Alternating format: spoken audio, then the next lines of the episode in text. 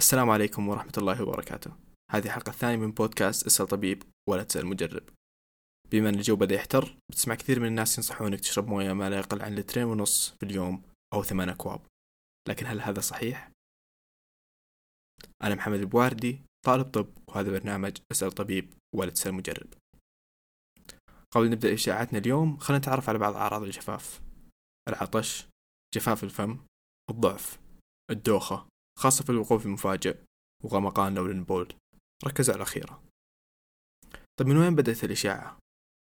الكثير يعتقد أنها ترجع لنصيحة البورد الأمريكي للغذاء والتغذية التي تنص على احتياج الشخص ل2.5 لتر من الماء يوميا، بس للأسف تجاهل الجملة التي تليها مباشرة.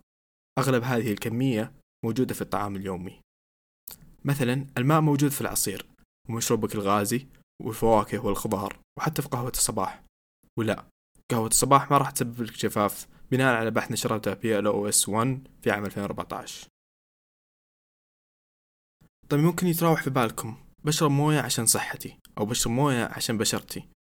أبحاث كثيرة تناولت هالموضوع، فمثلا في بحث أخذ 120,000 متطوع بهولندا في عام 1980 ونشر بمجلة التغذية البريطانية في عام 2010، وجد أن لا علاقة بين كمية السوائل التي يشربها الشخص ونسبة وفاته من السكتة القلبية أو الجلطة. في بحث ثاني نشرته مجلة زراعه الكلى الاكسفورد بعام 2014، وجدت أن ما في أي علاقة بين كمية السوائل اليومية وأمراض الكلى المزمنة أو وفيات القلب. في بحثنا الأخير لها الفقرة نشر عام 2010 في باب ميد، لقى أن ما في أي علاقة بين شربك للماء ونضارة بشرتك أو صحتها. بس لاحظوا معي أني قلت كل هالأبحاث على أشخاص أصحاء، فإذا كنت مريض لازم تسمع كلام طبيبك.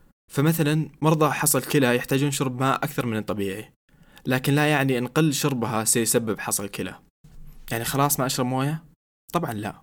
فمثلا عندنا دراسة في عام 2002 في مجلة علم الأوبئة لأكسفورد تبعت 20,000 متطوع لمدة 6 سنوات، لقوا أن النساء اللي يشربون أكثر من 3 أكواب ماء نسبة وفاتهم أقل من اللي يشربون أقل من 3 أكواب ماء، وبالنسبة للرجال 3 إلى 4 أكواب كان هو الحد لتقليل نسبة الوفاة.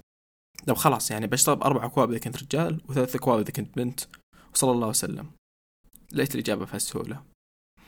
ربنا رزقنا بنظام معقد بجسم الإنسان ليثبت الصوديوم بالدم، فاتبعه، لأنه من جسم لجسم يختلف احتياج الماء. إذا حسيت أنك عطشان اشرب موية. إذا ظهرت لك أي أعراض مثل الدوخة عند الوقوف أو غمقان بلون البول، فاعرف أنك مقصر جدا بالماء، واتبع 4 أكواب يوميا عزيز المستمع، و3 أكواب عزيز المستمع. كان معكم محمد البواردي في برنامج اسأل طبيب ولا تسأل مجرب، وشكرا.